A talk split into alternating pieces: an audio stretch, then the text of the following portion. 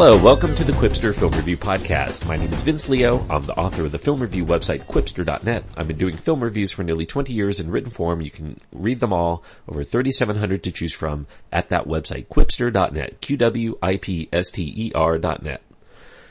Uh, I received a, a, a very negative comment on iTunes, and I'm going to be discussing that after the review I'm going to be doing today. I don't necessarily have to dwell on it that much, but I figured since I discussed the positive comments, I might as well also discuss the negative ones, and I'll do that uh, after uh, the review of Anomalisa, which is today's film. It's an animated feature. Uh, it is a drama slash comedy. Uh, some people will, won't find it funny, and some people will find it funny. So uh, I would put it in that range as with most of Charlie Kaufman's works because Charlie Kaufman did uh, co-direct the film with Duke Johnson and he also provides the screenplay. Uh, it is a R-rated film. This is a very adult animated feature, so I would not necessarily watch it with your kids and I probably wouldn't watch it with your parents. Uh, it has some strong sexual content and graphic nudity and language. Uh, there's specifically a sex scene in the film that is pretty adult. Uh, the runtime is about an hour and a half, and David Thewlis, Jennifer Jason Leigh, and Tom Noonan provide the voices of the characters in the movie. So in Anomalisa, it's uh, uh, obviously, as I mentioned, done by celebrated screenwriter Charlie Kaufman. He's returning to uh, theaters for the first time since 2008's Synecdoche, New York. And this is, as with all of his films thus far, another unique and often brilliant work by him. Anomalisa is based on his sound play.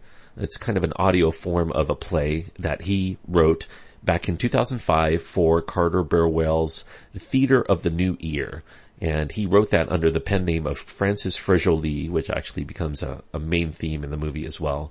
Uh, it was crowdsourced by a Kickstarter campaign, uh, the, the film I should say, and um, in an effort to turn that play into a short film. And after Kaufman had secured nearly half a million dollars in funds to make the movie, uh, another film production company picked up the rest of the money that was needed in order to expand the project into a full-length feature.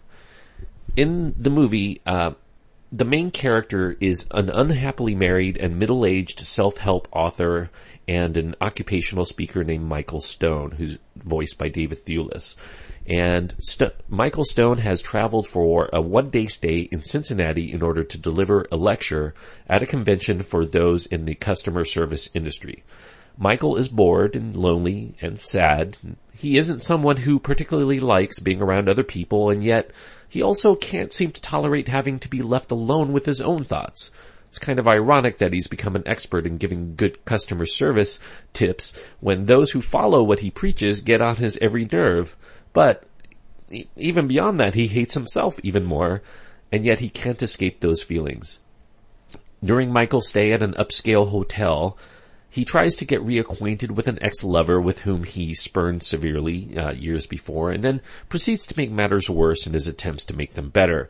And then he meets a couple of women who are in the hotel that are there to see his speech, and one of those women is an introvert named Lisa, a lonely younger woman who seems to be different than just about every, anyone else that Michael has met in recent days. Anomalisa is a highly artistic and intellectual work, and as such, it's not going to be to every taste. This isn't the sort of thing that will make complete sense if you take it at face value, and I think part of the approach to tackling the main themes of the story comes through uh, uh, the fact that it uses one voice actor, Tom Noonan, to voice every single character in the film other than Michael and Lisa. And uh, even beyond that, uh, as far as their uh, their look goes, they all seem to have the same facial structure, which is meant to further that feeling in Michael's life that everyone that he meets is basically all the same, and that makes Lisa all the more refreshing when he does encounter her. She is literally different than anyone he's met of late. The name of the hotel, as well as the pen name Kaufman used to uh, write his play Fregoli, comes from the name of a delusion in which, uh, an actual delusion, uh, the person afflicted thinks that different people are the same person in disguise. And uh, even the style of animation that is used for making the film is, if you think about it, pretty ingenious. Uh, they used uh, 3D printer technology in order to craft the character designs for the film. And if uh, 3D printing is really a technology of replication, and that fits into this very unique world in which everything seems to be a copy of something real and not something uniquely real in and of itself. And it's in this world that Michael exists, this world of monotony and sameness, where people talk just to talk and without really having anything new or interesting or vital to say. And this is why Michael becomes so enamored of Lisa, who's a breath of fresh air in this very claustrophobic universe of uniformity. Though, you know, when it comes right down to it, in actual fact, the film, it eventually does point out that th- that too, she too may be uh, its own own form of illusion. Lisa is, underneath it all, just another person, just like you and I, as capable of producing the kind of idle chatter to pass the time as as the cab driver who takes Michael to the hotel or the, the bellhop who guides him up to his room. If seeing everyone in the world as the same is one form of delusion, then surely seeing one person among many as completely different, an anomaly, as you would say, and hence the name Anomalisa, could also be seen as its own form of delusion. We, as people, fall in love with those whom we find special, but perhaps love is also part of that delusion that we found someone different than the rest that we want to hold on to until they ultimately are finally seen as who they truly are. Who really is just the same as the rest of us deep down. We're all kind of the same. Even though we're all unique if that makes sense. Now, if you're going into Anomalisa because someone tells you that it's great or wonderful or a genius, uh, or hilarious or heartbreaking, you're probably already going into the film with the wrong mindset. I think that it's better to go into the film with a clean slate in your mind, not to expect uh, a great masterwork. Just kind of take it in and, uh, maybe the first time watch you won't think of it as anything really special. You might even be confused by why anybody else would think so, and maybe you might even hate the film. But eh, if you experience it like I did, it'll get under your skin and it'll just be on your thoughts for another day, and you'll eventually come to the conclusion that you know, it may not be fully appreciated on its first watch, but there's something about it that is speaking to, at least to me, uh, that makes it kind of revelatory. So don't expect to be blown away intellectually or emotionally or to laugh your butt off on the first watch. It's not a tearjerker. It's more painfully depressing in a very cynical depiction of love. And, uh, it, you know, although listed as a comedy, this is not a knee slapper. It's more of a, a form of raw and insecure kind of comedy. One that is brutal and still cleverly incisive. Also, the animation style. Um, you know, this is a, a cheaply produced film, but I think that the way that it's done is both ugly and yet perfect for the kind of movie it is. It's deliberately creepy and off-putting because it is kind of an off-putting kind of film, and it it kind of the, the characters reside deep in that kind of uh, the, the uncanny valley where people are are turned off by realistic representations of humans that are just a little bit off. Um, I think that it definitely is effective in that fashion.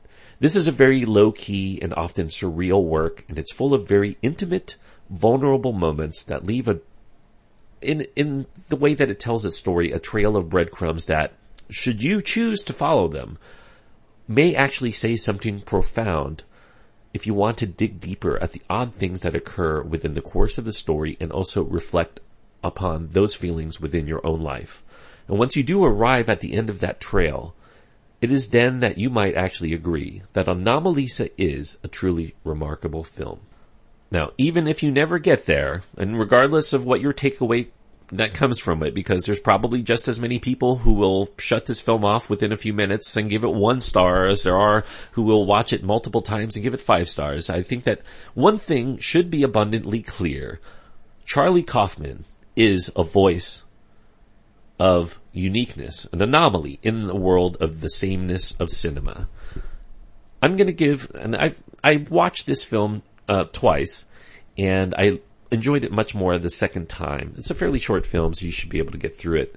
Um, not everybody's going to get through it the first time because of uh, some of the things that I mentioned, but uh, I'm going to give this film three and a half stars, and three and a half stars out of four means that it. I feel that this is a solidly good film, and I would recommend it to anybody who is interested in uh, this kind of material.